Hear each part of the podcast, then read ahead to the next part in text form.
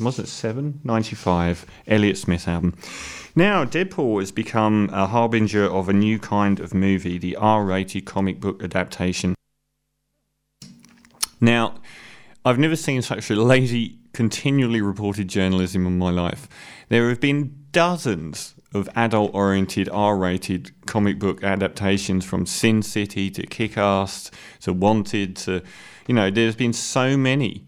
Um, R rated. The Punisher, I think, was R rated. There's been dozens of them, but people are saying this is the first time it's ever happened. And a lot of praise for this film. Uh, it started off with like over 90% on Rotten Tomatoes, and it basically features uh, Ryan Reynolds, who I really like as an actor. He's a great guy as well.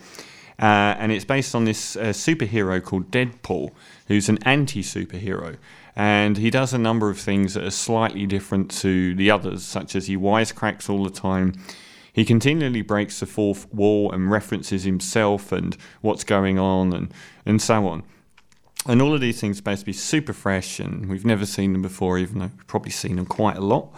Uh, and it follows his origin story and um, I'm not going to waste that much time on it. Actually, it's um, it's basically how he becomes this character. He starts off as a mercenary, earning an immoral living or semi-moral or amoral living, and he ends up going through a procedure to make him into a superhero, which unfortunately scars him terribly. And he's from that point on very disfigured, but he does possess the ability to grow back limbs and recover from bullet wounds and stuff like that. Um, the story itself, given that the film is defined as something that's so fresh, is terrible. Not because it's really terrible, it's just so boringly obvious. You probably know it already. It's the same story that would have happened a million times in a million other origin movies, and that's the film's biggest weakness. Um, Ryan Reynolds is really good in it, uh, up to a point, and um, no one else is used. I thought Morena Baccarin was really good as the girlfriend but she's just not given a role. There's no role for her. And other than that, there's no one really of interest in the entire movie. They throw a couple of X Men in there. There's no story that you wouldn't know. It's just the same sort of thing. He's captured and, and subjected to this procedure and it disfigures him. Then he wants to search for the people that did it and bring them to justice. And obviously, they've got some sort of world domination plan going on. Uh, and its big selling point is the fact that it's R rated. And as I've said, we've seen a lot of adult oriented films from violence and, and sex and bad language um, already. It's not a new thing. The visual effects and the stunts and the action sequences are probably the biggest selling point for me because they were very, very good. But the whole notion of Ryan Reynolds' character being this blast of fresh air, he wisecracks. And I'm not a big fan of wisecrack. It's like every opportunity to make a joke, he makes a joke. And the jokes aren't particularly good. And I did find by the halfway point, I found the humour really quite tiring. It was like, really? It's getting cheeseball now. And they also rely, another off point is they rely on obscene humour way too much. If they can say the F word or the C word as part of a sentence, they'll use it regardless of whether it's funny. And that also becomes tiring.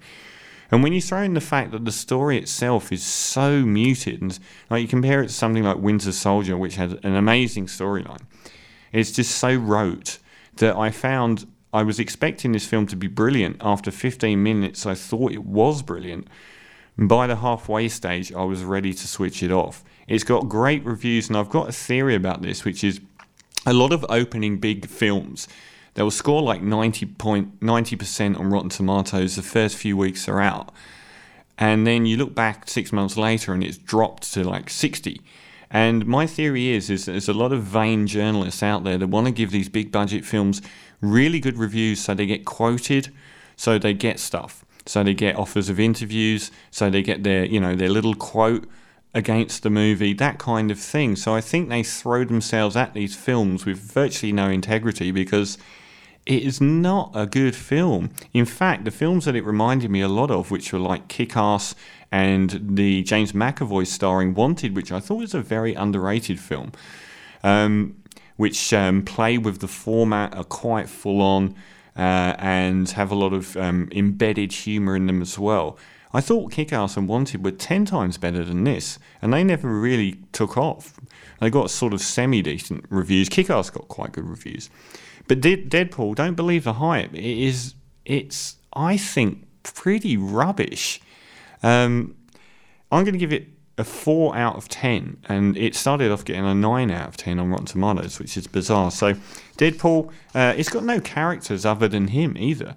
I mean, the girlfriend played by Monica Baccarin is, is the only other substantial character in the whole thing.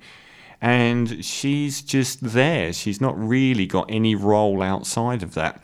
It's good to see Ryan Reynolds coming through because he tried the big budget uh, superhero film, The Green Hornet, and oh no, The Green Lantern. Both of those films were totally unbelievably bad, and this one's been a massive success. But it's actually not that much better than than The Green Lantern was. Sorry, Deadpool. Did I say four out of ten? Four out of ten.